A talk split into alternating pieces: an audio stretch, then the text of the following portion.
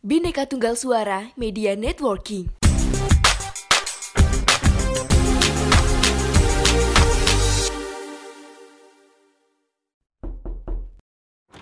Eh, ada tamu. Monggo, monggo.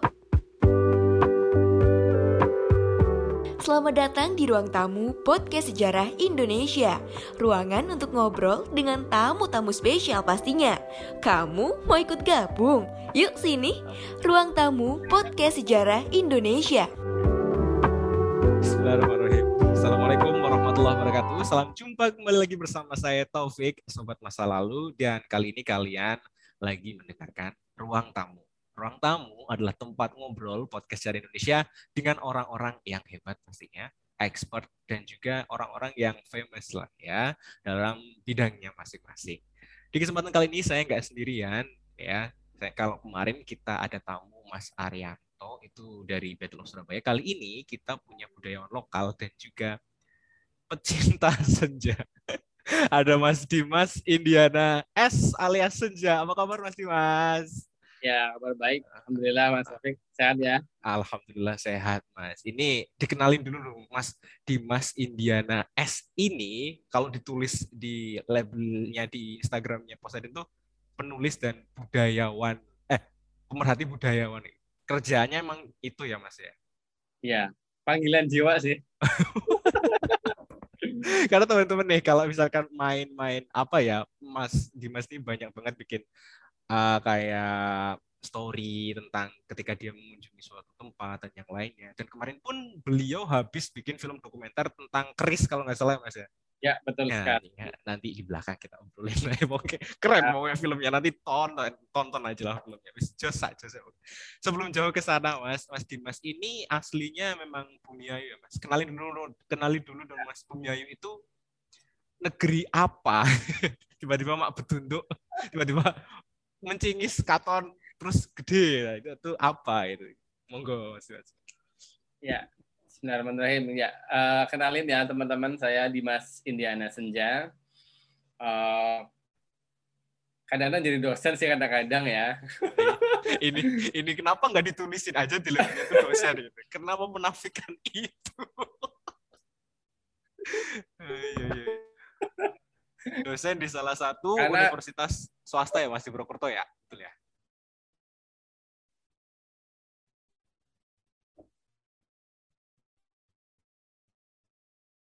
Ya. Dilanjut mas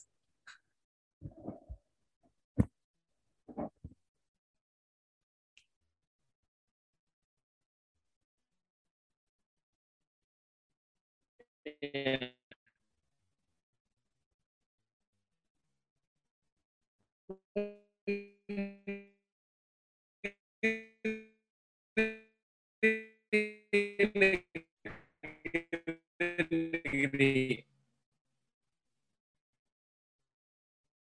Universitas Negeri. oh negeri menurut- di Purwokerto. Eh, suara saya jelas nggak? Nah, tadi sempat hilang suara ah, tadi sempat hilang lanjut aja nggak apa-apa Apakah suara saya jelas, Mas Taufik? ya ini bisa didengar lagi mas oke Bentar.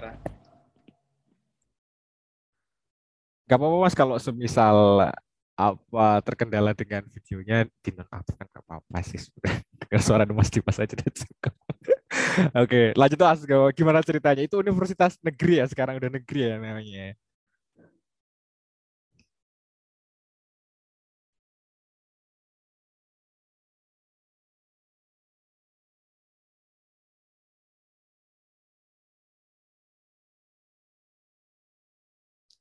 halo mas Sam dulu oke go silakan Eh, nama saya Dimas Indiana Senja ya. Saya dosen di UIN Purwokerto. Eh, keseharian lebih banyak menulis ya, menulis dan meneliti. Dan memang agak suka dengan kebudayaan. Itu yang kemudian membuat saya eh, beberapa kali menulis dan me- apa ya, meneliti tentang kebudayaan. Nah, eh beberapa teman-teman sastrawan, ya kan saya juga penulis, saya juga sastrawan, itu banyak yang melakukan ini residensi ya perjalanan ke tempatnya orang ya kemudian menuliskan. Nah bagi saya sendiri saya pikir saya perlu menuliskan dulu tempat lahir saya itu yang kemudian saya pengen uh, saya pengen menulis tentang Bumi Ayu gitu ya. Bumi Ayu itu sendiri uh, di Kabupaten Brebes ya. Barangkali teman-teman belum tahu apa itu Bumi Ayu. Jadi Brebes Selatan, uh, Brebes Selatan kemudian ada berapa berapa apa ya? Berapa kecamatan sebenarnya? Bumi Ayu itu sebenarnya nama kecamatan ya. Cuma karena sosiokulturalnya sosiokulturalnya itu sama, jadi orang Brebes Selatan itu yang ngomongnya Bumi Ayu itu itu dulu yang pertama harus kita pastikan ya tentang uh, definisi bumi ayu di sini. Jadi nanti dicari uh, Bumi Ayu itu kabupaten mana? Ya Kabupaten Brebes ya. Jadi Bumi Ayu itu bukan bukan nama kota, bukan nama kabupaten, tapi nama kecamatan. Cuma karena sosiokultural Brebes Selatan itu uh, menamakan diri sebagai Bumi Ayu. Jadi Bumi Ayu sebagai sosiokultural itu Mas Taufik ya. Kayak gitu ya. Karena Mas Taufik Tonjong hilangnya dari Bumi Ayu. Pasti Bumi Ayu, ha, benar. Karena ya. karena itu juga salah satu kecamatan di Kabupaten Brebes. Cuman kalau misalkan ditanya nih sama orang-orang gitu, Mas eh, dari mana dari Bumi Ayu pasti jawabnya. Oh, itu karena memang latar belakang sosiokulturalnya tadi gitu ya, dari ya. Nah, uh, atau um, ya mungkin yang sebentar lagi akan jadi kabupaten. tapi nggak tahu. Mudah-mudahan ya. Ya udah-udah ada masalahnya memang beritanya udah dari dulu gitu kan. Terus sekarang enggak katanya ada isu pemekaran dan sudah disetujui tapi yeah. sekarang masih belum gitu kan. Karena memang merunut sejarahnya ya ketika sebuah wilayah ingin dijadikan apa ya pemekaran dan yang lainnya pasti kan otomatis mereka juga harus punya yang namanya hari jadi wilayah legenda wilayah dan yang lainnya gitu kan itu kayak mas ya kalau dalam penulisan kayak gitu ya sih ya Nah, iya, betul, iya, betul. Iya. Harus nah. punya apa ya? Uh, modal yang jelas gitu loh. Jadi nanti ketika ada kapan nih hari lahirnya itu kan jadi jelas. Secara kultural itu ada ada ada apa ya? Ada referensinya gitu ada ada referensinya. Nah, kita kesampingkan dulu nih. Dimas Indiana S. Kenapa kok namanya jadi senja itu? Kenapa tuh? Maksudnya kenapa nama ini dimunculkan? Apakah memang sosok Dimas ini adalah orang yang suka ngopi terus kemudian lihat sunset kayak gitu atau gimana ini ceritanya? Ya, sebenarnya saya pakai nama pena Dimas Indiana Senja itu jauh sebelum istilah indie itu muncul. Oh. Ya, sebelum kayak sekarang kan orang anak-anak tahu indie, tenang senja ya. Dulu nah. sejak dulu tuh saya udah memakai nama itu sejak 2010. Mm-hmm. Sejak 2010 saya udah pakai nama Dimas Indie Senja. Ya ternyata sekarang menjadi viral ya indie senja ya dan memang dari dulu nama saya seperti ini jadi bukan bukan baru aja ya. Jadi ya tapi tetap saya memang kenapa kemudian menamakan diri sebagai dosen indie ya karena mencintai senja. Ya. mencintai senja, walaupun namanya juga indie gitu, anak indie banget ya anak-anak senja. Mas. Tapi ya uh, Pak Dimas, Mas Dimas ini ya, Mas Dimas ini juga kadang nulis-nulis tentang hal-hal yang berbau ya melo-melo juga ya, karena ketularan senjanya sih.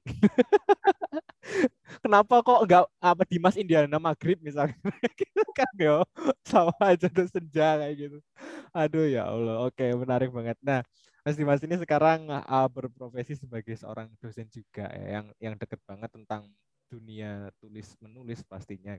Dan tulisannya yang saya nggak lupa itu adalah tentang galuh ya mas ya. Karena saya pernah dikasih bukunya kalau nggak salah. Dan di tahun 2018 itu saya masih ingat hmm. banget ketika saya sama teman-teman itu melakukan sebuah ekspedisi waduh perjalanan. Pulang sebenarnya sih tapi saya ngajak teman-teman saya untuk ah, jalan-jalan gitu ceritanya. Ini cerita pertama kali saya ketemu namanya juga podcast dari Indonesia ya cerita tentang sejarah. Pertama kali saya datang ke sana terus dikasih kabar sama bapak bilang kayaknya akan ada ini ekskavasi dan yang lainnya. Mau gabung apa enggak? Oh ada iya mau gitu kan. Saya datang sama teman saya. Nah di situlah pertama kali saya ketemu sama Mas Dimas gitu kan terus iya. dilihat dari perawakannya adventure sekali gitu. kelayaban ya kelayaban ya ah, waktu itu namanya kelayaban ini kelayaban bahasa berbahasa apa ya mas ya ya kelayaban itu ya Ya, adventure itu. Adventure dolan. Waktu itu waktu itu emang Mas Dimas sama teman-teman itu tuh emang secara panggilan jiwa datang atau emang kayak sekedar eh, ikut ramekan dan yang lainnya kayak itu. Apa udah sering sebelumnya sih waktu itu tuh? Ya. Jadi memang uh, saya udah mulai konsen di nulis-nulis tentang sejarah ya waktu itu. Kemudian uh, saya kontak-kontak dengan teman-teman di Galuh, Galuh Timur, kemudian di Museum Buton, kemudian teman-teman uh, Sangiran, ya, arkeolog UGM. Nah, kemudian pas waktu itu kan kita ada ekskavasi kan. Ya, nah, saya ya. di, diundang tuh. Mas mau ekskavasi nih, ekskavasi di mana? Di Galuh Timur. Nah, saya ke sana. Dan ternyata itu juga uh, pengalaman pertama saya untuk ekskavasi di hutan ya. Hmm. Di hutan. Bahkan sampai full satu hari ya. Mas Taufik pulang setengah hari itu ya eh, itu ah, sore. Ketika yang pertama. Ketika pertama, yang kedua kita nggak ikut ah. lagi. Oh, saya ikut, saya ikut sampai sampai sampai, sampai selesai itu. Wah, sampai gila, selesai. Gila, gila. Jadi saya penasaran dengan uh, proses ekskavasi dan uh, kita runut dulu Mas. Galuh Timur itu juga salah satu kecamatan ya di Kabupaten Brebes ya, bener ya? Itu nama desa. Oh, desa malah ya? Oh iya. Desa. Galuh Timur itu maksudnya Tonjong. Uh, uh, desa. Tonjong desa Kecamatan Tonjong. Ah, uang Tonjong kok orang ngerti kan? Ya jadi salah satu desa di Kecamatan Tonjong teman-teman dan di sana kita ketemu apa Mas? Gali apa di sana? Di sana kita menggali beberapa ini ya, beberapa tulang belulang ya. Dan mm-hmm. di kan yang di pertama itu kan kita hanya melihat bagaimana pengangkatan tulang itu ya. Tapi yeah. kalau yang di kedua itu justru kita benar-benar langsung megang, Mas Oh. Uh, tulang apa ya? Tulang kerbau waktu itu, tulang kerbau. Pahanya kerbau. Dan itu benar-benar gede ya. ya. Itu pengalaman saya langsung pegang di tempat itu ya, itu. Iya, iya. Jadi waktu itu tuh di tahun 2018 teman-teman kita sama tim Balar dan juga tim dari apa ya Museum Sangiran kalau nggak salah mas ya? Bener ya? Uh, Sangiran. Iya dari Sangiran ya, juga ya, ya. itu ekskavasi rahang gajah ya gajah purba ya kalau nggak salah namanya apa ya sebenarnya lupa. Tapi ini ada rahang gajah terus kemudian kita angkat. Itu gede banget tuh rahang itu. Sino, tapi banget. Sinemastodon nah bener. Ya.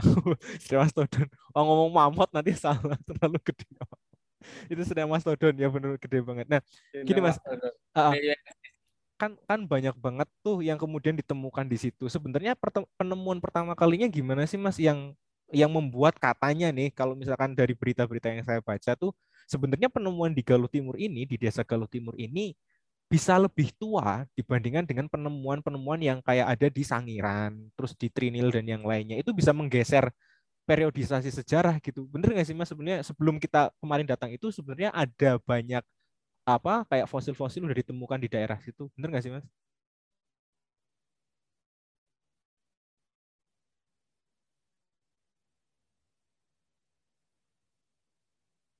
Iya. Ini jadi uh, ceritanya ada se se seorang ya namanya Pak Karsono itu. Mm-hmm. Dia memang dulu ini pencari kayu-kayu yang sudah memfosil gitu loh. Oh, nah, dia pencari kemudian, kayu ceritanya. Dia menemukan beberapa tulang dan hmm. memang di daerah situ banyak sekali penemuan tulang. Nah, sejarah gitu ya. Kemudian dilaporkan. Nah, setelah dari Sangiran juga dari Bandung. Itu dibuktikan di di ini ya, Prof ini uh, siapa Prof Sugeng atau siapa dari dari UGM, Prof Haryanto ya. Itu kemudian uh, ada hipotesis, hipotesis bahwa penemuan uh, tulang manusia di bumi Ayu itu ya di disinyalir uh, 300 tahun lebih tua daripada Sangiran atau tiga abad lebih tua dari bersangiran. Jika, jika nanti uh, uh, uh, jika ini pembuktiannya betul, maka nanti ya akan me mengubah sejarah. Iya iya iya. Kayak maksudnya kayak... Tapi ini masih dalam ini dalam rangka masih dalam rangka pembuktian sih dari sekarang uh, banyak sekali ilmuwan-ilmuwan lagi datang ke bumi Ayu untuk meneliti lebih jelas itu uh, validitasnya bagaimana begitu. Uh, karena ketika itu pas tahun 2018 kita perjalanan ke tempat ekskavasinya teman-teman jadi kita tuh bener-bener naik gunung kayak ini Jahatori terus ngelewatin sungai gede eh. terus kemudian dan uh, akhirnya kita menemukan dan itu ekstrim ya Mas ya. Kita ekskavasi di kayak lereng gitu ya, yang miring gitu kan ya Iya. kalau ah, itu di itu hutannya memang hutan hutan yang- yang tidak tidak jamah orang ya itu agak agak serem juga. itu agak serem dan Jadi pasti orang. kayak hutan hutan masih hutan alami gitu. Hmm. Kita juga kan harus ini kan bikin jalan itu Ya. jalan manual melalui parit-parit itu. Ya karena memang apa ya? Ya memang lokasinya memang sangat jauh sekali. Itu lebih kayaknya 7 met 7 kiloan deh dari dari dari desa itu. Ah, bener-bener bener. Tapi ya ya asik aja sih. Nah, jadi ceritanya ini Pak Karsono ini awalnya dia kayak orang yang nyari-nyari fosil-fosil kayu kayak gitu awalnya gitu ya Mas ya berarti ya. Terus eh, terus kemudian ketemu menemukan salah satu ini nah orang-orang situ kayaknya nyebutnya tulang raksasa apa buto atau apa waktu itu kemarin saya wawancara di sana gitu. Terus kemudian kayak rasa takut enggak nanti gini dan lainnya kayak gitu sempat cerita nggak sih Mas sama Mas Mas apa Mas Dimas ketika di situ wawancaranya orang-orang sekitar situ nggak sih Mas? Sebenarnya penemuan tulang itu sudah sejak lama, cuma manusia masyarakat kan nggak tahu ya karena nggak nggak nggak diedukasi itu apa gitu. loh. Jadi ya kayak melihat melihat apa ya melihat penemuan kayak gitu tuh kayak ya udah gitu loh. Kayak misalkan tulang itu beberapa ada yang dipakai buat ini loh eh, apa apa namanya fondasi rumah loh. Eh Ini iya saya, saya menemukan itu. Iya, beneran. iya saya beberapa kali itu kan datang ke ke daerah-daerah yang jauh sekali di dekat hutan itu. Itu tulang itu beberapa dipakai buat ini fondasi rumah. Karena nggak tahu. Eh, wah, Karena wah. mungkin batu ya, orang itu batu atau Iya iya iya. apa gitu. Itu karena nggak belum edukasi. Nah sekarang udah diedukasi, banyak sekali penemuan-penemuan itu dikumpulkan. Sehingga ada ada museum kecil ya di di daerah Bumi Ayu itu, Museum Buton. Kemudian di daerah Galuh Timur juga ada Museum Butonnya.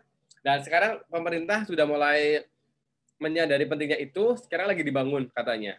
Lagi dibangun ya Mas sekarang. Karena karena terakhir saya ke sana, terakhir saya ke sana itu masih berupa kayak ya etalase terus kayak tulang udah disusun aja kayak gitu biasa. Jadi kayak eh, tempat-tempat penyimpanan biasa aja kayak gitu dan ketika ditanya ya itu masih dikelola oleh dana dana sokongan pribadi maksudnya kayak gitu seperti itu gitu ya. Tapi eh, selepas itu katanya sih memang ah, terus kemudian pemerintah ikut andil bagian untuk itu sendiri sih untuk untuk ngambil apa bagian mereka agar ini tetap diuri-uri budaya. Jadi buton itu teman-teman namanya Bunyayu Tonjong ya, bukan tombol.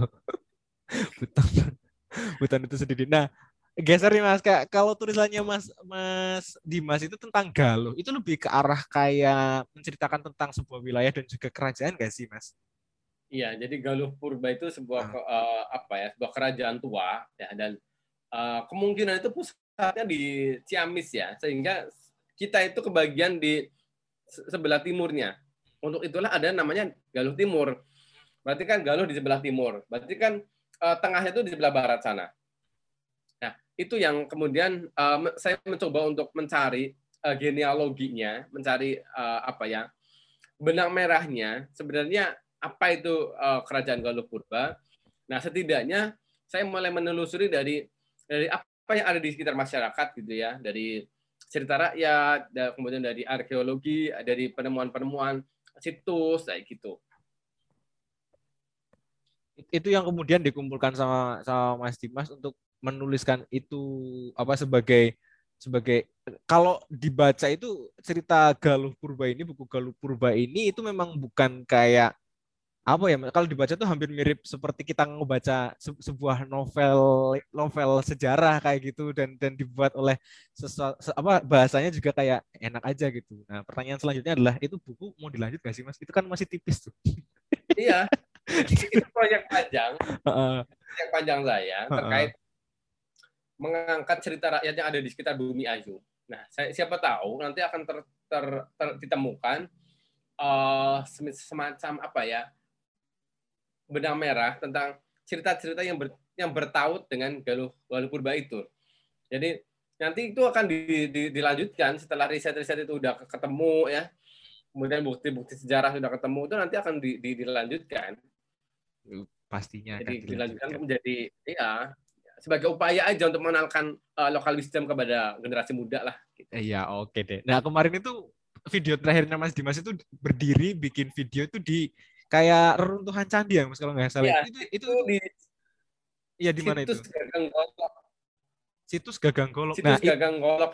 Hmm, itu saya yang belum ke sana. Waktu itu Mas Dimas sempat sempat cerita banyak tentang uh. ada tuh situs Gagang Golok dan yang lainnya. Sebenarnya itu apa sih Mas? Kok kok bentuknya kayak gitu dan uh, menurut orang-orang sekitar itu gimana tanggapannya atau apa ya orang sekitar itu ini peninggalannya siapa kayak gitu?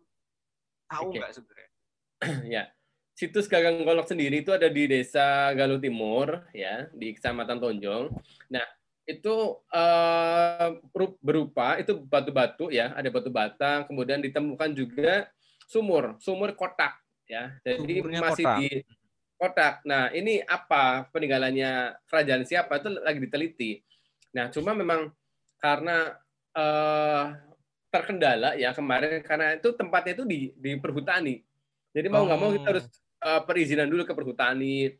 Nah itu yang agak lama ya karena memang uh, apa dari pemerintah sendiri belum belum ke arah situ ya masih fokus di di manusia purba itu sehingga yang itu kan prasejarah ya yang sejarah sendiri belum belum begitu di di dilirik oh. padahal kalau saya saya ketemu dengan teman-teman apa ya pegiat di situ ya bahkan ada ada juga orang yang utusan dari Jogja katanya dari keraton itu ke situ namanya Mbak Mbak Alit.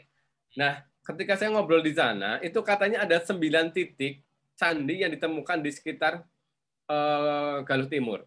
Sembilan candi. Sembilan candi. Wow. Yang baru muncul satu.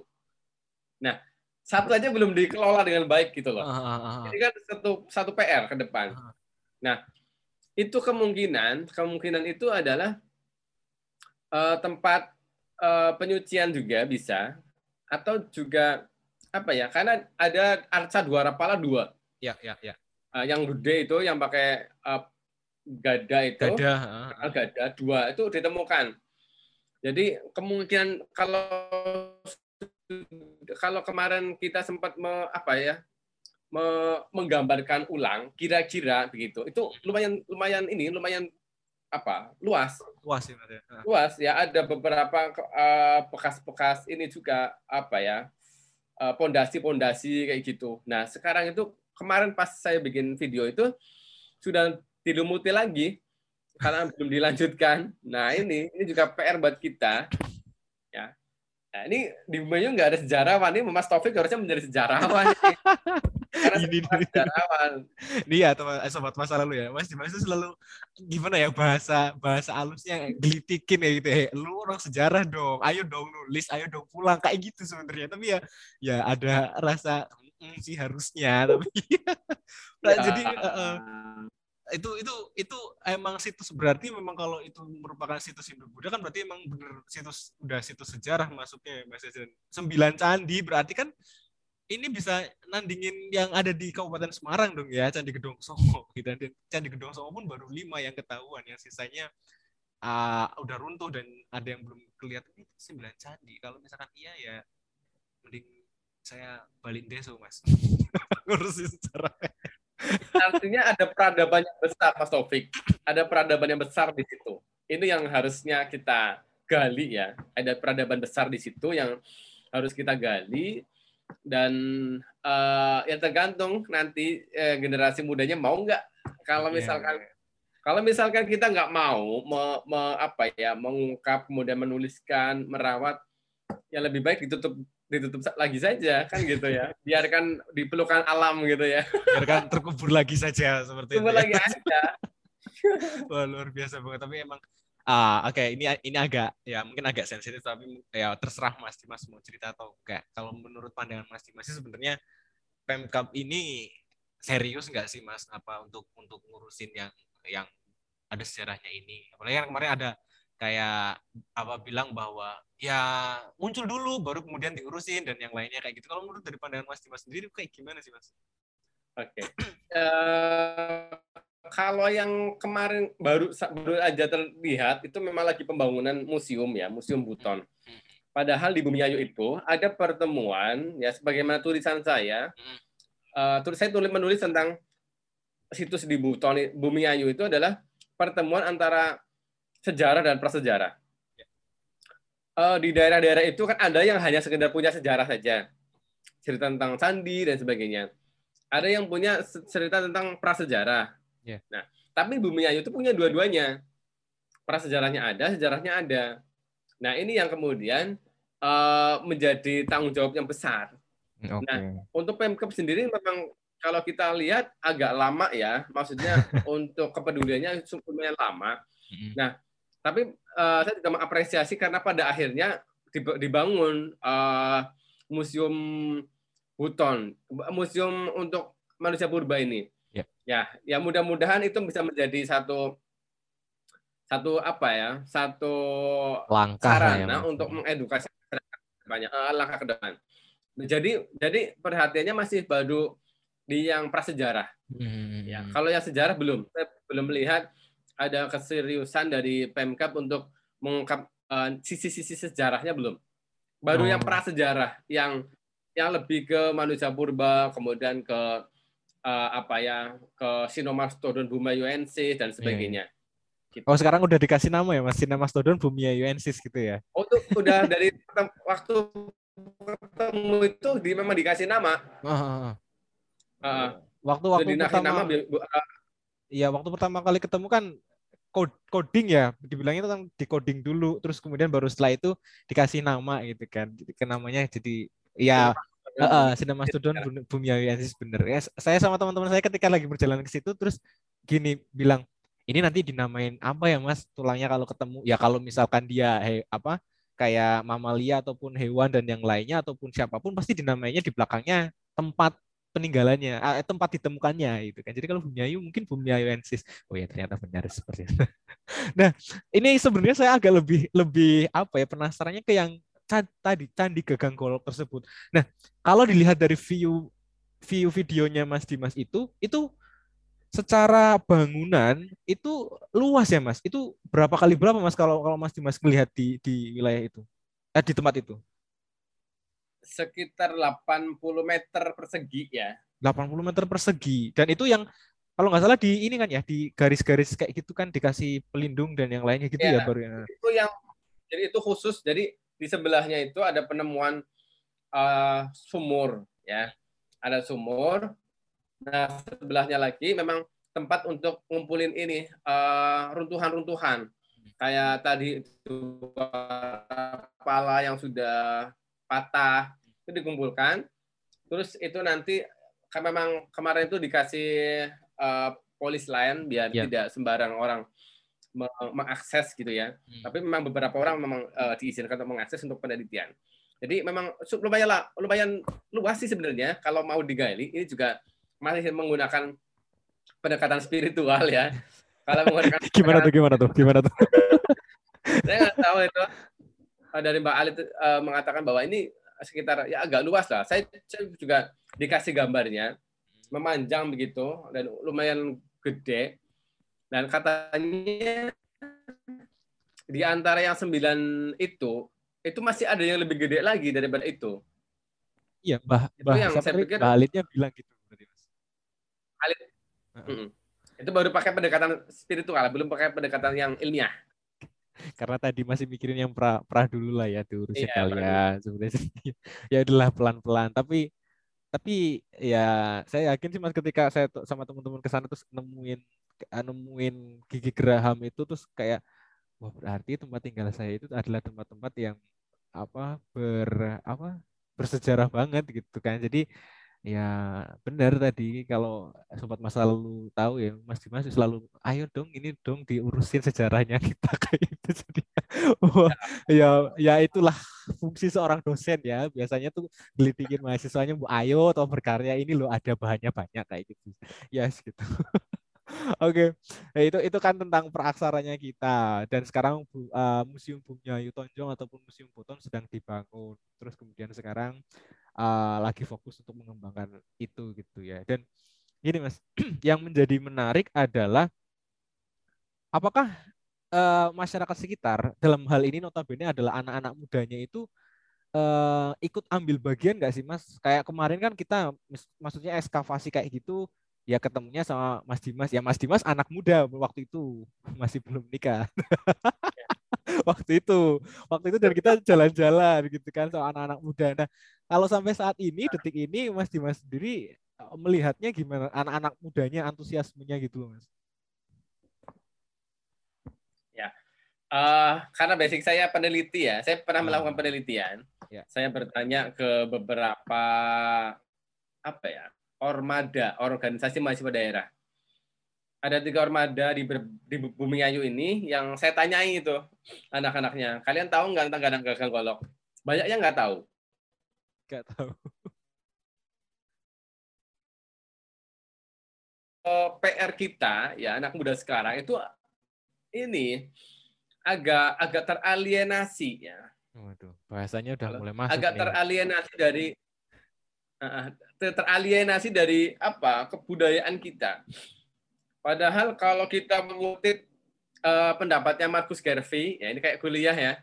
Oke, kalau kita siap. mengutip uh,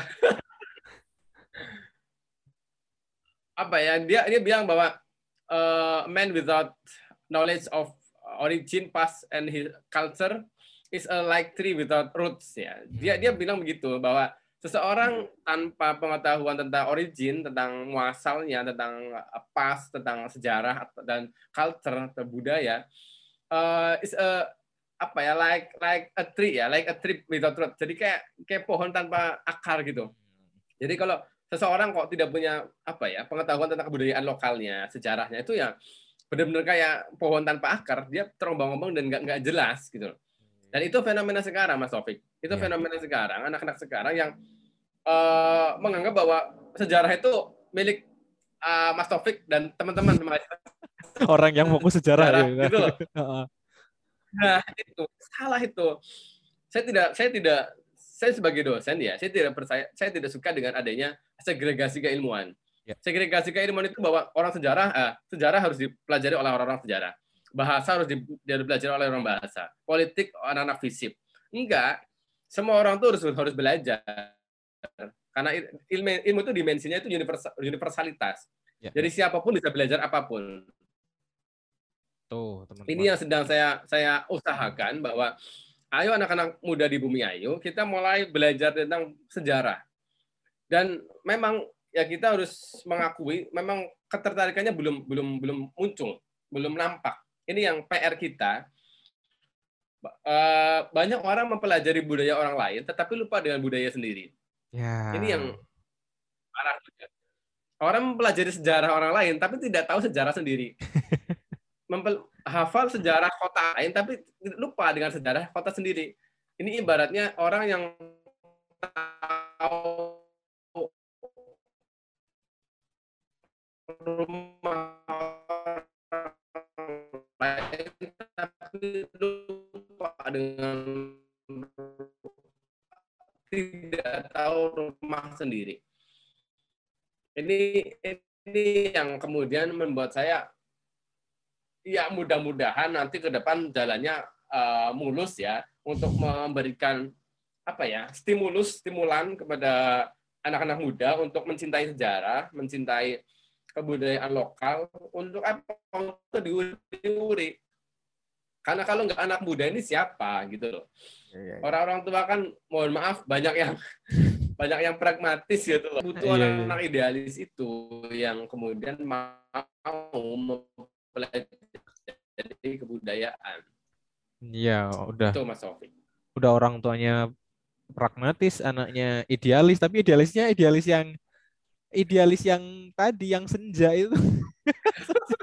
minum kopi main dan yang lainnya. Ya sebenarnya sih nggak apa-apa gitu. Kayak misalkan kalau saya sendiri ya masih masih lihat di fenomena-fenomena justru justru di fenomena-fenomena kota besar itu sekarang tempat-tempat sejarah itu malah dijadikan kayak apa ya? Kayak sesuatu hal yang enak banget buat dijual gitu loh karena apa dia udah punya narasi dia udah punya ya. bekal dia udah punya modal bahwa ini tempat bersejarah loh ayo uh, didatang di sini dan yang kayak contohnya kalau misalkan uh, di kota Semarang itu kan ada apa ya? Dia itu peninggalan memang peninggalan Belanda tapi di, di situ adalah menjadi sebuah fokus untuk kehidupan Belanda kala itu dan juga bangsa Indonesia di kota lama gitu kan. Nah, sekarang dialihfungsikan bangunan-bangunannya itu jadi kayak tempat-tempat ini Mas, kayak kafe dan yang lainnya. Itu kan jadi kayak ketika saya ngobrol sama sama uh, salah satu yang ngurusin itu terus dia bilang ya nggak apa-apa ini kafe bersejarah gitu kan tempatnya bersejarah anak-anak sekarang bisa ngafe gitu kan. Ya mungkin nanti uh, kafe alam gitu deket deket. Deket apa candi gagang golok misalkan atau apa kayak gitu. Nah kayak gitu itu ya menjadi sesuatu yang apa ya yang lagi booming sih sebenarnya kalau di kota-kota besar kayak sekarang sekarang ini gitu. Tapi nggak tahu kalau misalkan di desa-desa kan uh, kita juga bener tadi kayak harus memantik atau memberi stimulus kepada anak-anak yang bisa dikatakan belum melek. Nah, belum melek banget tentang sejarah itu sendiri gitu kan. Kadang kadang sedih tapi ya harus gimana lagi gitu ya, Mas. Nah, uh, untuk itulah Mas Dimas ini beberapa kali juga sering ngobrol sama saya dan dia punya banyak banget komunitas. Saya nyebutnya komunitas budaya atau komunitas apa sih Mas ini Mas? Komunitas anak muda gitu aja lah. banyak nih. Ini orang sejuta komunitas tuh ya Mas Dimas ini gitu. Jadi pokoknya Mas Dimas tuh kalau nyari nama Mas Dimas gitu di Brebes Selatan atau di Brebes aja deh. Pasti ketemu, oh ini di sini rumahnya dan ini orangnya dan yang lainnya. Nah itu tuh anak-anak muda itu mau digiring ke arah mana mas sebenarnya mas? Ya, uh, salah satu komunitas anak muda yang saya dirikan itu adalah Bumi Creative City Forum BCCF. Itu memang basicnya ke seni ya, ke seni budaya. Itu arahnya adalah di mana teman-teman itu peduli dengan kebudayaan lokal, kemudian mau, mempublikasikan. Itu yang paling penting. Nah, sebelum mempublikasikan apa? Kita harus mengenalnya. Itu kan jadi jadi hidden kurikulumnya itu. Jadi anak-anak akan kemudian uh, mau belajar gitu loh. Nah, BCCF ini uh, sekarang sudah menjadi uh, masuk ke jejaring ICCN Indonesia. Jadi uh, komunitas kreatif begitu. Komunitas nah, kreatif nasional gitu berarti mas? Iya, udah nasional. Nah, ah. kemudian uh, di dalamnya ada beberapa kayak misalkan kalau terkait dengan kebudayaan ya, hmm. itu kita misalkan menulis cerita rakyat Berbes Selatan atau Bumi ya. Ayu, menulis puisi bahasa lokal Bumi Ayu, uh, membuat cerpen tentang tema-tema Bumi Ayu gitu. Kemudian ada juga kita bikin festival dolanan bocah, dolanan anak. Kemudian yang 2019 itu sebelum ada pandemi kita bikin Kali Gua Culture Festival atau festival budaya di di Kali Gua. Ini juga sebuah upaya untuk mengenalkan eh, anak-anak muda tentang budaya lokal, tentang sejarah, tentang ritus, tentang situs gitu, Mas. Oh, oh gitu. Jadi saya sempat ikut salah satunya ya. Ya walaupun itu cuma uh, sebentar tapi memang memang luar biasa visi dari Bumi Ayu Kreatif Forum ini atau BCCF ini ya untuk untuk mendorong anak-anak muda itu lebih lebih melek lagi. Goalnya itu berarti tetap kepada melek budaya ya Mas ya. Budaya ya. dan sejarah pastinya ya. Betul. Melek budaya dan juga sejarah. Ya ya semoga itu tetap menjadi fokus dan juga diperlancar lagi. Tapi tapi gini Mas, uh, dari BCCF sendiri sebenarnya menemui kendala nggak sih kayak misal uh, mereka akhir pada akhirnya tuh gini bilang bahwa uh, kita apa ngelakuin hal yang lain dari eh, yang di luar ini yuk. Misalkan nggak fokus dari sejarah ataupun budaya kayak gitu. Pernah nggak sih mas kayak merasa putus asa gitu? Apalagi kan sekarang itu kan hal-hal yang berbau dengan kayak misalkan budaya dan juga sejarah apalagi masih kurunnya ini kan bisa dikatakan kecamatan ya Mas ya, belum belum yang yang nah, walaupun BCCF ini udah nasional kan, tapi dia masih bergeraknya di lingkup kecamatan, di lingkup apa kabupaten masih kecil kayak gitu. Kalau misalkan di Semarang kan enak karena semuanya kan sosiokulturalnya udah udah mendukung. Nah, kesulitan-kesulitan atau hambatannya dari BCCF itu gimana Mas untuk memelekkan budaya dan juga sejarah itu? Ya, justru itu tantangannya, justru itu tantangannya. Uh, saya saya punya sebuah moto bahwa jika kita tidak dilahirkan oleh sejarah, maka kita lah yang harus melahirkan sejarah. Ya. Itu itu itu meta jadi ke status Mas lagi Mas. Iya. Iya iya iya. Apa ya? Itu yang kemudian spirit itu yang kemudian ingin saya sampaikan kepada orang-orang bahwa manusia itu ada dua, dia yang dipengaruhi oleh lingkungan atau dia yang mempengaruhi lingkungan. Ya. Nah, saya ambil yang yang terakhir, saya mau mempengaruhi lingkungan. Jadi ketika saya sendirian di Bumi Ayu, nggak apa-apa. Awalnya saya sendirian nggak apa-apa. saya saya saya cari orang-orang yang memang satu frekuensi kemudian saya bikin Bumi Creative City Forum. Lama kelamaan karena karena kegiatan kami jelas uh, konkret banyak yang ikut. Banyak yang ikut banyak sekali. Akhirnya uh, kita mengakomodir semuanya ya. Jadi kita ada beberapa apa ya beberapa divisi. Ada sastra musik teater film fotografi videografi ya.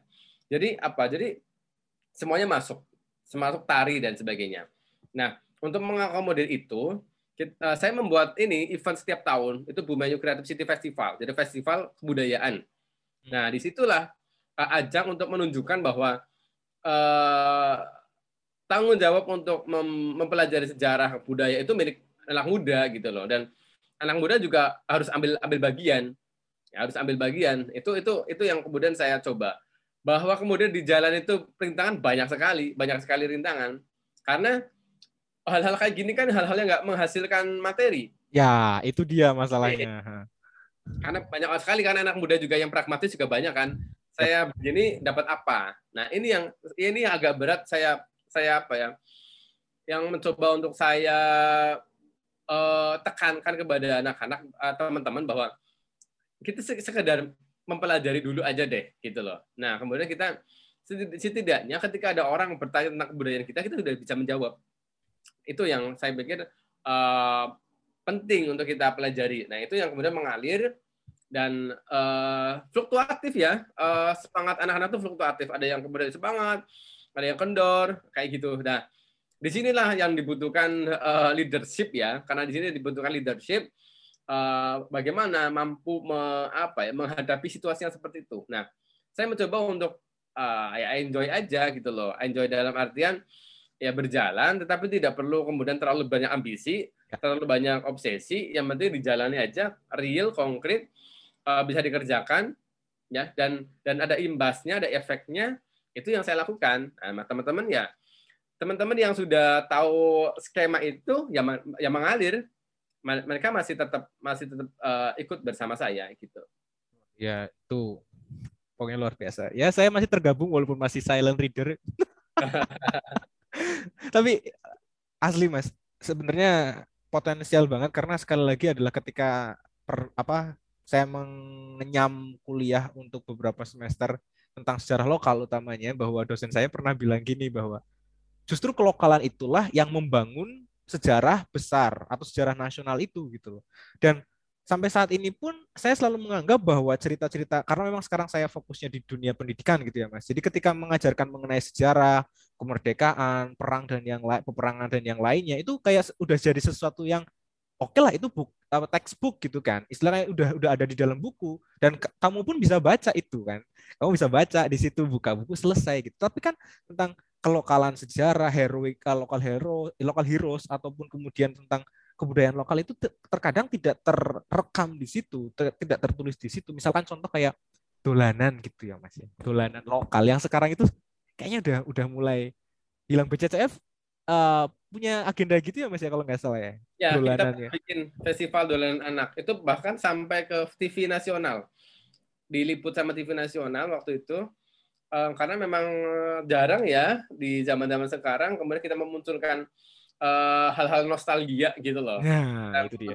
Ulang tentang uh, bagaimana permainan-permainan tradisional yang yang dulu ramai di, di kita gitu loh. Nah, ya mudah-mudahan nanti 2022 bisa mengadakan lagi uh, festival serupa ya. Mm -hmm. Jadi harapannya itu untuk mengenalkan sejarah lokal wisdom tadi. Lo lokal wisdom bener ya namanya lokal wisdom. Nah, kalau anak-anak zaman sekarang kan ya mainannya PUBG gitu kan ya, mainannya Mobile Legends. FF ya. FF, nah itu anak FF. Dulu nggak ada ya teman-teman, nah. sobat masa lalu nggak ada dulu-dulu tuh ya mainannya Sudah ya. Uh, uh, terus kemudian uh, papak dor terus petak umpet bola digulung apa namanya ya bola gelundungan gitu kan terus dilempar dan yang lainnya. Masih masih apa ya masih menuntut kegiatan fisik kita gitu loh kayak pelayon lah tip pelayon ya pelayon lari-larian kita ke mana kejar-kejar dan yang lainnya. Nah, sekarang kan dia udah duduk di tempat dan kemudian main game dan yang lainnya. Ya konteksnya mereka bermain sama teman-temannya via virtual gitu, tapi kayaknya ada yang hilang kalau misalkan hanya dolannya kayak gitu-gitu aja sih sebenarnya. Iya. Uh, kalau BCCF ini nggak sih mas? Ada apa ya? Ada apa namanya? Kayak misal ngadain festival kuliner kayak gitu, mbok sekali-kali kulineran ya gitu. Jadi kemarin pas uh, Bumenyo Creative City Festival pertama, itu kita memang ada festival kulinernya. Oh ada. Uh-huh. Kan di halaman itu memang kita menyediakan space untuk uh, produk UMKM juga ya. Jadi makanan-makanan lokal untuk bisa uh, dijual di situ. Ya, harapannya nanti ada ada event khusus untuk festival uh, jajanan tradisional. Mudah-mudahan nanti bisa terlaksana. Tapi kita udah pernah, udah pernah mencoba itu. Nah itu kenal nggak sama jajanan-jajanan lokal kan kan jarang kenal ya. Sekarang teh boba kenalnya itu kan sebelah mungkin dan yang lainnya. Wah jajanan lokal itu sekarang udah udah udah udah jarang banget muncul sih kayak kalau dari Bumi Ayu teman-teman uh, ada sogol ya Mas namanya Mas ya, kalau nggak salah. Makan, makanan makanan favorit saya itu kalau pulang makannya sogol. Sogol itu gimana Mas? Aku gambarnya gimana ya? sogol itu jadi kayak penganan khas gitu ya. Makanan utama nggak sih? Dia pakai pakai ketupat ya dipotong-potong kalau nggak salah ya. Nah, dikasih tauge, dikasih tauge. Ya Makanya kan? pagi-pagi kan disiram dengan tempe, gorengan ah, daging. Wah, itu teman-teman bikin kangen sih sebenarnya ya kan. Nah sekarang masih belum uh, belum pulang jadi ya belum uh, masih dengerin ceritanya Mas Dimas aja nyeritain kayak gitu gitu. Ya uh, selanjutnya kita kita geser Mas dan ini tentang penulisan Mas tentang penulisan karena tadi kan kita kita udah banyak cerita tentang Bumyayu, cerita tentang budaya, cerita tentang ternyata ini sebenarnya tentang penulisan. Kalau Mas Dimas sendiri berkutat atau berkecimpung di dalam dunia penulisan itu dari kapan, Mas? Saya sejak SMA udah mulai nulis sebenarnya. Dari SMA. Uh, cuma pas matangnya pas kuliah S1 ya, jadi kemudian sampai sekarang malah jadi jadi jalan hidup ya menulis itu.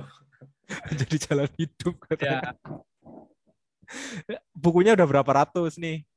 Kalau buku sendiri itu udah tujuh, kalau buku yang bareng-bareng udah ya seratusan lah lebih. Oh, ini dia. Kapan-kapan nanti saya nunut dulu. Kak, sebenarnya kalau dalam hal menulis itu susahnya di mana sih mas? Karena kebanyakan orang itu kayak pasti punya niat, oh aku pengen nulis, aku pengen nulis, tapi kebanyakan nggak selesainya gitu. Iya. Karena ini apa ya?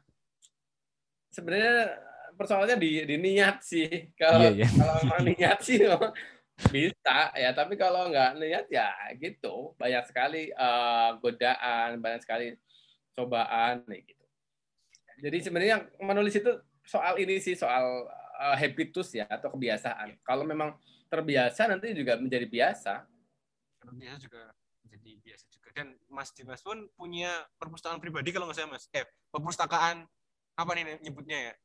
Yang rumah kertas itu nggak sih? Eh aku ada saya punya dua nih, saya punya dua yang oh. di yang di Purwokerto namanya Rumah Kertas, uh. yang di Bumiayu namanya Halaman Indonesia.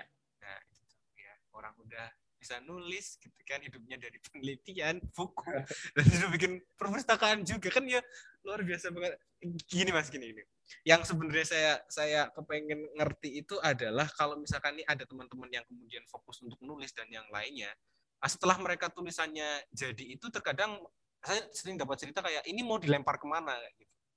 Ini ini ini mau dilempar ke mana? Itu itu sebenarnya untuk menanggulangi hal tersebut. Ini ini saya nanya langsung kepada empunya ya orang yang udah hafal banget tentang dunia tulis menulis kayak gitu gimana mas? Ya sebenarnya kalau kita sudah terbiasa baca-baca di online itu kita bisa bisa juga mengirim di situ.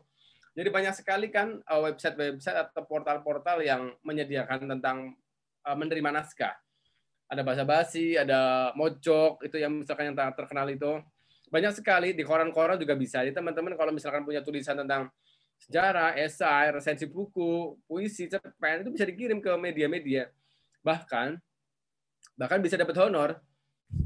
Kalau misalkan koran nasional, koran nasional itu bisa sampai lima ratus ribu, satu juta, eh, satu juta gitu.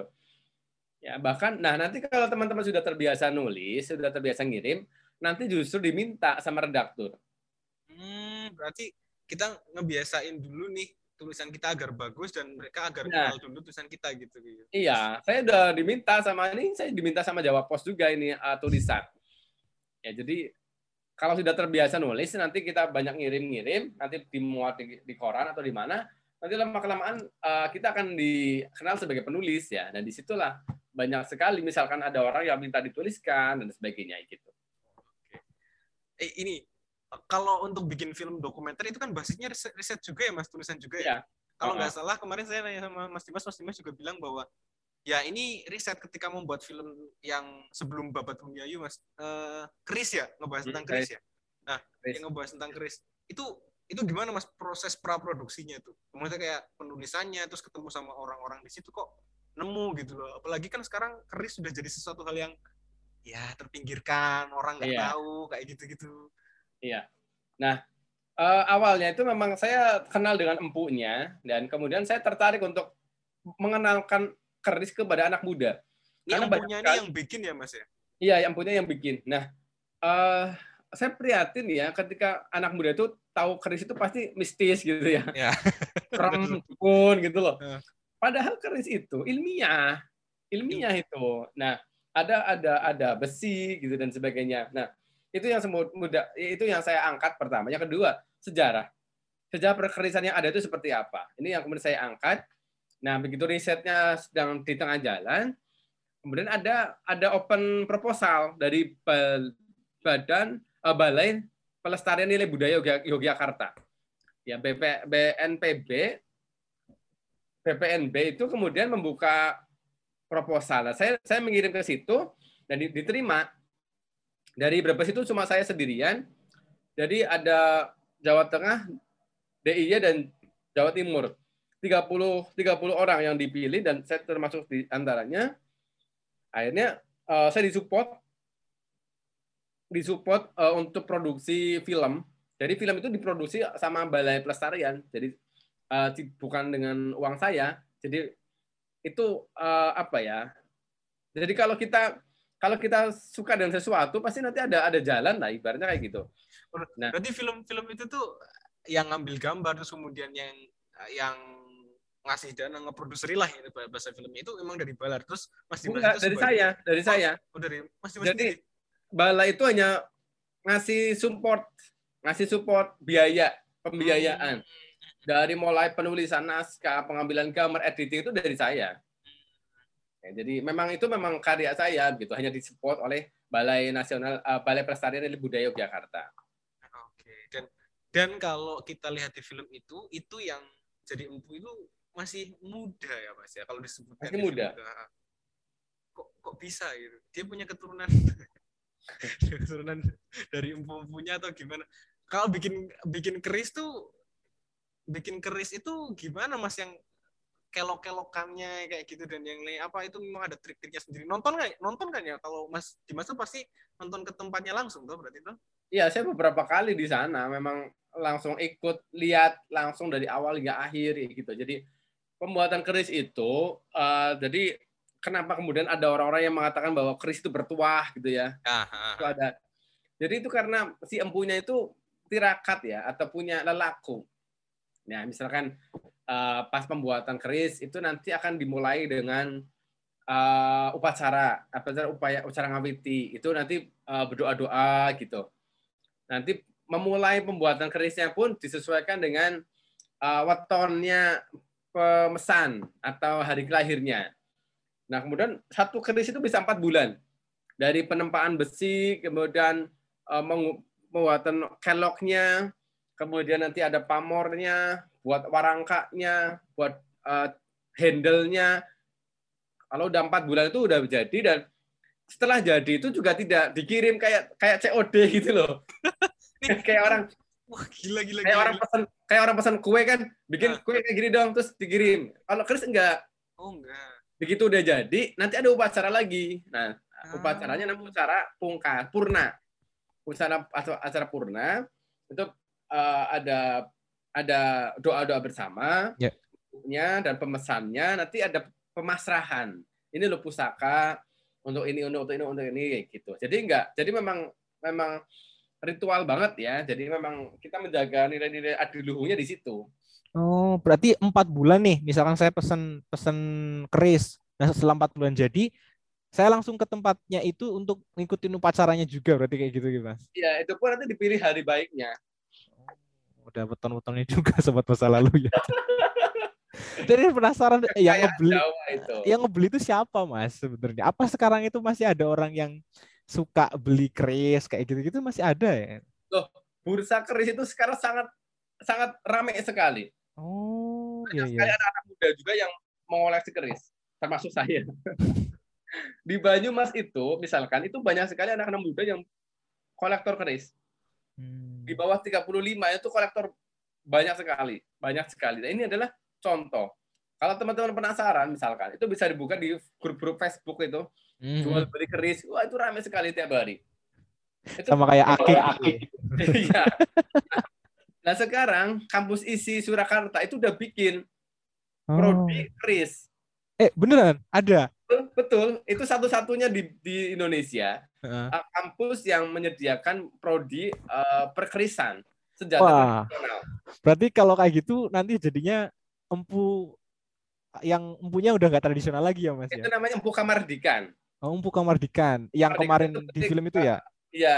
Nah kemudian kemarin uh, isi Surakarta itu bikin festival keris internasional. Kebetulan saya saya di webinar menjadi keynote speaker. Mm-mm. itu juga uh, ada pameran-pameran keris dan memang masa depan keris ini cerah ya. Nanti kalau teman-teman kalau teman-teman mem- mempelajari ya, kalau teman-teman uh, sobat masa lalu ini kemudian mempelajari keris dan suka, wah nanti bahaya malah. Bahayanya apa? Jadi nanti mengkoleksi bisa. Eh, eh, Bener Mas. Sebenarnya saya juga masih penasarannya adalah kolektor keris ini apanya? Maksudnya apa dinikmati apanya? Kalau aki kan mungkin masih bisa kan ya dipakai gitu kan. Terus dilihat oh ada batunya, kemerlap, kinclong dan lain. Keris tuh apa gitu loh Mas? Uh, Mas Mas Taufik uh, bisa lihat saya kan? Iya bisa dong. Ntar jadi jadi sobat masa lalu ini lagi di, diperlihatkan salah satu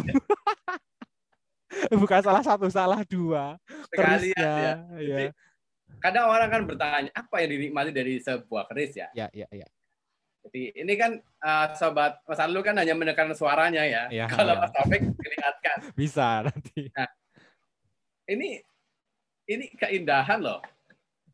Ini Ah. keindahan. Nah, ini kan nanti ada pamor. Pamor itu kayak uh, kayak motif gitulah kalau dibanting motif. Ah, Nah, ah, ah, ah, kayak gini. Ini wangi nih. itu habis dimandiin Kalau buat kliwon kan tadi malam oh iya iya iya iya ikut mandi juga ini tuh kekayaan budaya Mas Taufik. Ini Ah. sejarah loh. Dan Hmm. ini salah ketika anak muda mengatakan bahwa keris itu adalah eh, sesuatu yang mistis ya. Tetapi ini adalah satu keindahan. Nah sejarah itu harus dipelajari. Kenapa? Karena keris itu bukan senjata tusuk ya pada akhirnya ya, tapi senjata sosial. oh gimana nih ini, ini menarik nih maksudnya senjata Ibaratnya sosial itu deh. gimana Motornya Mas Taufik Beat ya, ya misalkan. motor, saya, motor saya Nmax. Itu Ya. ketahuan loh derajat sosialnya. oh si si Keris itu semakin bagus kerisnya, itu menandakan sebuah tingkatan sosial. Hmm. Jadi dulu itu para sesepuh kita itu keris itu tidak hanya sekedar untuk kemudian senjata untuk membunuh saja, bukan persoalan seperti itu yang kita lihat di visual apa pende- apa film-film kolosal itu Ah. gitu loh. Ah. Tapi ada bahasa sosial. Jadi ketika kita mau melihat kalau kita menghadiri orang meninggal itu ada kerisnya. oh Kalau ada khusus Upacara gitu Eh, ada upacara upacara tertentu kita bawa kerisnya. Kemudian bahkan cara memegang kerisnya itu beda-beda. Iya. Misalkan ada yang di samping, ada yang di Ah. depan, ada yang di belakang. Nah, di belakang misalkan orang nikahan tuh mas tuh. Di belakang Nah, ya. bahasa sosial. Misalkan Oh. nanti kalau ada kita mengunjungi orang sudah meninggal atau takziah ya, Ya. itu nanti kerisnya yang dengkul, menunduk. Nah, itu loh. Jadi jadi keris betapa kayanya gitu loh. Iya, iya, budaya iya. lokal kita, sejarah kita tuh kaya sekali Mas Taufik. Oh iya iya iya. iya. Kalau kita nggak belajar, waduh sayang sekali, sayang sekali. Itu misalkan yang Beat sama Nmax tadi mas, berarti berarti itu bisa dilihat dari apanya? Apakah dari tadi apa namanya motifnya kah atau Dari pamornya, dari Pamornya. jenisnya. Heeh. jadi kan sema, jadi di keris itu juga ada yang bagus banget ya. Uh. Teman saya itu ada yang punya keris, Ya. itu udah ditawar 2,4 miliar, Mas. 2,4 miliar. Wah, Keris. gila. Satu keris. Oh, iya. Tadi sempat saya nggak mau nyentuh itu, tapi ini oke. Paling paling paling bawah berapa nih Mas? Kalau misalkan keris yang Oh, ya ya biasa. Kal- Kalau yang biasa-biasa ya ada yang 500 ribu. Hmm. Ada yang kal- kalau yang di kampung-kampung itu ada yang 500 ribu, ada yang 1 juta. Ah.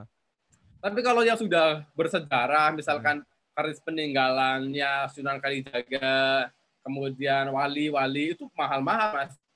Maka tadi teman saya bilang ada yang 2,4 miliar di, di, di- ditawar dan dia nggak mau melepaskan. Itu uang loh. Gila, 24 miliar. Gila. Iya. Ada juga yang 90 jutaan, ada satu keris. Jadi kalau bilang ba- bahwa orang masa sih belajar keris akan membuat eh, apa ya keuntungan material, bahwa sangat. Bursa penjualan keris itu sedang sedang rame-ramenya. Sedang sedang Jadi rame-rame. jangan jangan jangan ya selama ini kan kita kita nggak tahu kan, anak-anak Ah. muda nggak tahu. Wah, Ya. dikira apa sih keris gitu loh. Karena Padahal- memang uh, uh, mainstream pikiran kita kan ibaratnya kayak ketika Ya. ngeliat film kolosal dan yang lainnya, Chris ya udah selesai pada pada tahap dia tuh sering buat nusuk misalkan kayak kayak benda benda tajam yang harus uh, dihindari, udah benda tajam yang harus dihindari, mistiknya ada juga. Jadi kan kayak apa sih? Iya. Jadi di dalam keris itu ada dua mas, ada eksoteris dan esoteris. Kalau eksoteris itu adalah keindahan di luar, ya dari motifnya, dari look-looknya, dari bahannya. Nah, kalau esoteris itu lebih ke ini apa ya energi di dalamnya. Energi di dalamnya itu juga beda-beda ya. Nah itu juga tergantung kepercayaan kita masing-masing. Loh, itu ilmiah loh. Misalkan gini Mas Sofik, Mas Sofik tahu pisang ya? Iya dong, tahu dong. Ada ada vitamin apa, Mas? Pisang itu mengandung uh, vitamin apa ya, Mas ya? Jeruk, jeruk, jeruk, jeruk, jeruk. Oh, jeruk C, C, C, Nah. C. Mas pernah lihat vitamin C-nya nggak? Yang nggak lihat sih, ya orang kata orang bahwa aja. di situ ada vitamin C-nya. Iya mas, mergo jarene anak yo tak maem. Sama kan? Nah, Ah. ketika Mas Topik mengatakan bahwa ketika saya mau mengonsumsi jeruk, nanti ada ada vitamin C masuk ke tubuh saya. Ah. Apa bedanya dengan saya ngomong bahwa di sini ada energi? Oh iya iya. Logis nggak? Ini loh ilmiahnya seperti itu. Oh sih. Dan akhirnya keris m- bisa memberikan kayak energi positif juga bagi si empunya. Nah, kan sama dengan jeruk tadi. Ketika ditanya mana energinya kok nggak kelihatan, tanya juga vitaminnya mana, bentuk vitaminnya kayak apa. Iya Ya iya nggak? iya iya Iya iya juga iya Oh. juga iya benar. Oh bilang keris itu nggak ilmiah? Ilmiah. iya bener sih. Ya ya maksudnya ke depannya mungkin harus ada banyak orang kayak oh Mas Dimas ya maksudnya yang Nah. yang merasionalkan itu gitu loh. Kayak sekarang Saya kan hadir, saya hadir sebagai akademisi untuk Heeh. hadir itu, untuk hadir untuk mengenalkan bahwa kekayaan kultural kita tuh itu tuh bagus tuh. Contoh kecil ya Mas Taufik ya. Heeh. Kita tahu kan Pram, uh, Prambanan, Borobudur. Ya, ya. Bisa nggak orang sekarang bikin yang seperti itu? tidak bisa. Nggak bisa. Walaupun udah pakai eksavator, Ya. sudah pakai ini, nggak bisa. Kenapa? Karena memang kecanggihan teknologi orang dulu itu sudah hebat. Ya. Kita aja mau menafikan. Padahal itu keren sekali loh peradaban seperti itu loh. Iya bener-bener Mas. Batu yang tidak dicor loh, tidak disemen loh. Ya itu gimana caranya? Saya selalu bilang kayak gitu sama siswa saya. Makanya kenapa saya juga sering disebut sebagai guru provokator. Kenapa? Karena saya selalu bilang sama anak didik saya bahwa Indonesia tidak akan pernah jadi negara maju. Loh, kenapa Pak? Oh pesimis. Tidak, karena Indonesia sudah maju dari dulu. Lihat zaman-zaman dulu ada empu yang bisa menempa logam. Di revolusi industri Eropa sana baru abad keberapa mulai kayak gitu. Itu banyak sekali masalah hal yang kalau orang itu mengatakan bahwa budaya Jawa itu ketinggalan itu salah. Ya. Salah besar itu, salah besar. Kayak misalkan yang kemarin rame ya Mas yang tentang cincin itu ada energinya. Ah, ya, Apa bedanya dengan HP jenengan? HP saya di sini, ya, HP jenengan di situ. Saya telepon jenengan. Masuk nggak? iya masuk karena ada sinyalnya. Karena ada sinyalnya. Apa bedanya dengan dua cincin yang kemudian ada energinya? ini persoalan ini ya bahasa akademiknya.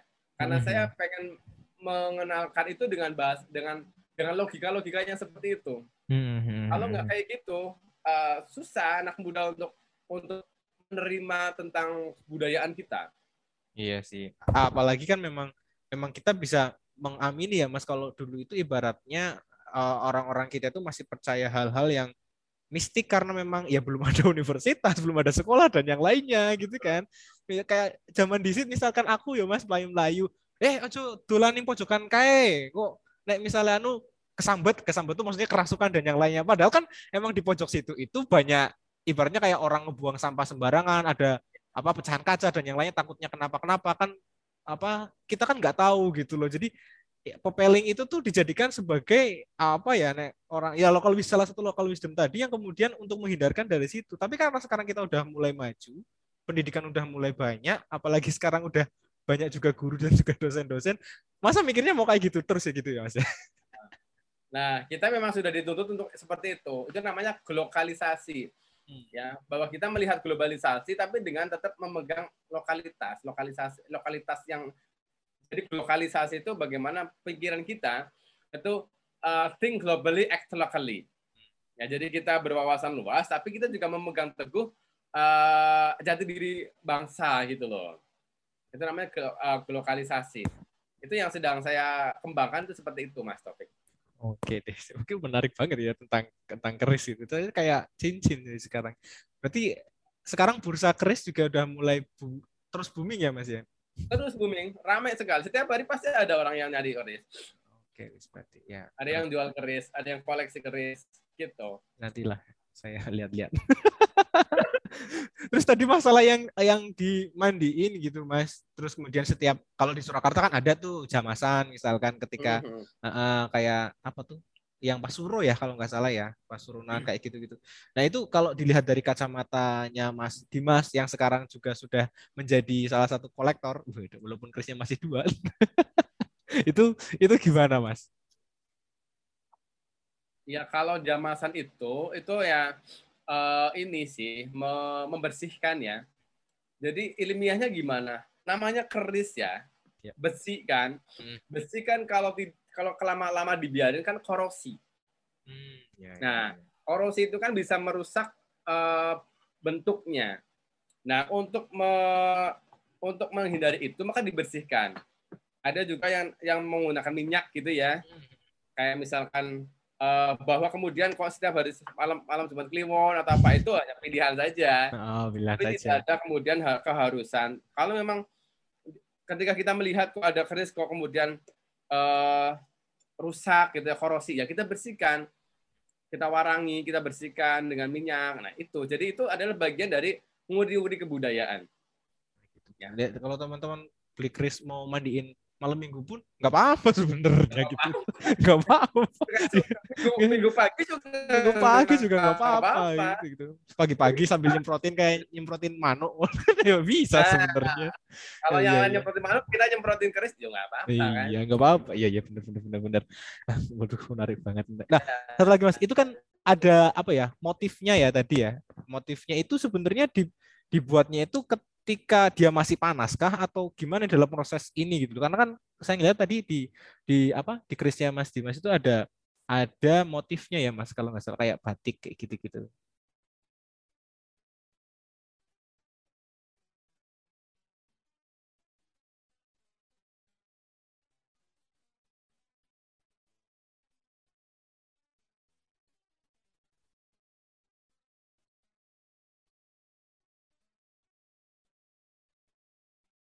Halo Mas.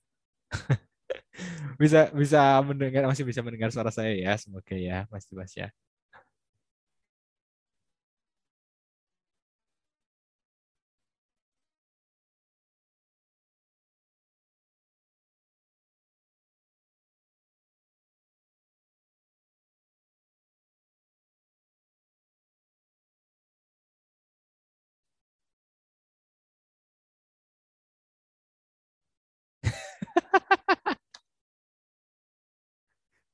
Unmute dulu mas, unmute dulu, nggak apa-apa, santai, tenang, tenang, tenang. Oke, oke. Sorry ya, tadi ada energi tadi. Nah, itu tuh energinya lewat tuh. Ya. Vitamin C-nya lewat gitu. Ya. Tadi pertanyaan sebelum ya, ya. akhirnya menghilang Mas Dimas itu adalah ini Mas motifnya itu dibentuknya itu pas lagi ya. dia masih panas terus pakai alat apa gitu atau atau gimana Mas? Ya uh, masing-masing empu punya formula masing-masing ya ah. untuk membentuk uh, motif itu atau apa ya uh, apa ya motif-motif yang ini ya di di dalam keris itu ya. jadi terserah tergantung pesanan tergantung falsafah yang ingin diinginkan jadi banyak sekali hmm. mempelajari keris itu enggak waktunya lama sekali ya jadi dapurnya apa nama dapur nama kemudian jenisnya seperti apa itu juga banyak sekali dan itu ditentukan uh, simpu itu maunya yang seperti apa gitu jadi ada yang looknya tiga, ada yang looknya lima, ada looknya tujuh, ada looknya sembilan, gitu. Hmm. Oh iya, kalau jadi dibentuknya memang saat, saat yang yang saya tahu gimana? Yang saya tahu atau entah gimana, pokoknya kelokannya itu harus ganjil ya mas kalau nggak salah atau gimana? Iya. Nah benar ya, ya? memang uh, ganjil. Ada yang satu, ada yang tiga, lima, tujuh, sampai ada yang tiga puluh tiga. Eh, tiga, beneran? Iya. itu le nyuci ini nanti susah mas ke kepanjangan dan Chris pun katanya punya namanya sendiri-sendiri ya mas ada ada namanya sendiri-sendiri itu yang namain siapa empunya atau yang Iya, kalau kita kalau empu membuat keris itu kan memang di, dikasih nama ya. Hmm. Tapi kalau itu kan empuk dulu itu udah ada udah ngasih nama. Nah yang sekarang itu mengikuti gitu loh. Oh. Jadi udah ada, ada template-nya. Ya, kalau bahasa hmm. kita tuh ada template-nya. Ini hmm uh, Sempana, kemudian ini uh, Brojol, kemudian hmm. ini uh, Singobaro dan sebagainya itu sudah sudah ada memang dan masing-masing dipercaya punya uh, apa ya daya magis masing-masing punya apa ya kegunaan masing-masing itu tergantung kepercayaan uh, yang punya aja sih iya, tapi iya, iya. memang banyak sekali ya banyak sekali penamaan penamaan kayak gitu Iya iya sih benar-benar keren nih. Wah ini secara tidak langsung Mas Dimas sedang meracuni saya untuk melihat-lihat keris. Ya. Karena kemarin pun ya teman saya memang ada yang yang yang memang menekuni dunia perkerisan itu juga gitu dan sampai ke tombak mata tombak tuh dia dia dia juga ngerti gitu kan. Bahkan ketika dulu tuh Mas di dulu saya sempat bikin event di kampus itu namanya kan pas waktu itu bulan pahlawan sejarah namanya. Nah, di salah satu bootnya itu dia manggil kolektor-kolektor keris di situ tuh. Nah, di situlah saya yang kayak penasaran, rasa kayak eh, ngapain sih orang apa ngoleksi keris dan yang lainnya. Iya, dia dia nunjukin juga bahwa ini keris paling mahal mas. Nah, waktu itu saya lupa harganya berapa, tapi puluhan juta gitu kan. Emang beneran ya ada ada ada orang yang mau ngebayar keris dengan harga segitu mahalnya kayak gitu. Ya, emang beneran kata dia. Eh, ternyata ini juga ada yang lebih mahal, 24 miliar. Gila, ya, gila. 2,4 miliar itu ada yang kemarin. Miliar ya. Uh, uh, berarti. Kalau kolektor itu, itu berani keluar duit berapa aja mas kalau untuk mendapatkan keris itu? Ya samalah kayak misalkan pencinta burung, pencinta ikan, pencinta tanaman, itu pasti akan dibeli. Sama, keris juga sama kayak gitu. Ya, ya sudah. Semoga enggak sampai 2,4 miliar ya mas nanti kamu prokoh kocek. Okay. Harus jadi sultan ya. Harus jadi sultan dong, ya. Uh, agak masuk buat buat uh, ending closing review uh, apa yang kita obrolin di sini sebenarnya sosok Dimas Indiana Senja ini kepengen kepengen apa ya kepengen dikenal oleh masyarakat itu sebagai apa dan punya misi apa sebenarnya dengan sibuk di dunia penulisan ngurusin sejarah juga dan terakhir ngurusin perkerisan kayak gitu itu sebenarnya apa gitu ya baik. Uh, Sebenarnya gini, kalau teman-teman Mas Oki sudah tahu ya pendidikan saya ya. Iya. Tahu jurusan saya kan? Jurusannya adalah diomongin aja nggak apa-apa. Biar nah. biar biar mereka tahu. Saya itu S1, S2, S3 itu pendidikan agama Islam. Hmm, ya. Tuh. Nah, saya ingin mengubah mindset bahwa agama itu tidak sekaku yang di, di, di, di, dilihat orang agama itu enjoy, asik gitu loh, indah. Itulah kenapa saya juga sebagai seniman, sebagai sastrawan, sebagai teatrawan. Nah, sekarang saya lagi fokus untuk mengangkat sejarah-sejarah itu untuk itu, untuk untuk memberi edukasi bahwa kita belajar agama tidak harus kemudian menjauhi budaya. Hmm. Ya, agama dan budaya itu memang satu satu hal yang tidak bisa dipisahkan. Nah, harapan saya ke depan melalui tulisan saya, mulai melalui kegiatan-kegiatan saya, banyak masyarakat yang ter, teredukasi, ya, masyarakat yang tercerahkan tentang pentingnya mempelajari budaya, mempelajari sejarah, ya. Uh, juga dengan cara apa? Dengan cara menulis, dengan berkarya, ya. Karena eksistensi yang paling bagus itu bukan dengan uh, sensasi, tapi dengan prestasi, ya. Itu yang paling penting itu. Nah, saya membuktikan itu. Saya mencoba menjelaskan kepada orang-orang bahwa seniman itu tidak harus yang neko-neko gitu loh. Seniman itu juga bisa bisa seorang akademisi. Itu yang saya saya tekankan kepada orang bahwa kita bisa mempelajari apa pun gitu loh. Dan saya ngajak anak-anak muda, ayo kita mulai mencintai budayaan, kita menulis, kita berkarya, gitu. Kira-kira begitu sih Mas Taufik. Jadi tidak ada tidak ada tujuan yang neko-neko ya. Itu aja. itu aja sebetulnya. Oke, okay, wis. Pokoknya uh, ditunggu karya-karya selanjutnya. Terakhir kemarin di YouTube ada Bebat Bumi Ayu. Ya. Jadi teman-teman kalau misalkan mau main ke YouTube-nya Mas Dimas, Dimas Indiana Senja ya namanya. Tetap ya. Nah, main aja di sana atau enggak nyari di Google deh. Nama dia udah malang melintang di dunia pergooglan pokoknya. Dan uh, kalau misalkan mau nyari BCCF juga Bumi Ayu City Creative Forum ya dicari aja di Instagramnya. Acaranya keren-keren pokoknya. Pokoknya saya nunggu acara yang keren lagi setelah corona ini dan semoga ya. saya bisa ikut Amin. gabung seperti ya, itu. Ya, ya.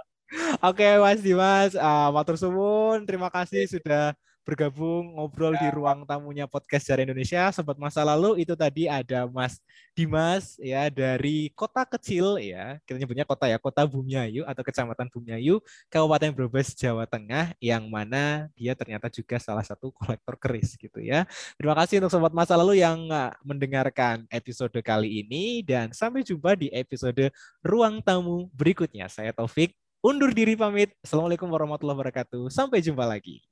Bineka Tunggal Suara Media Networking.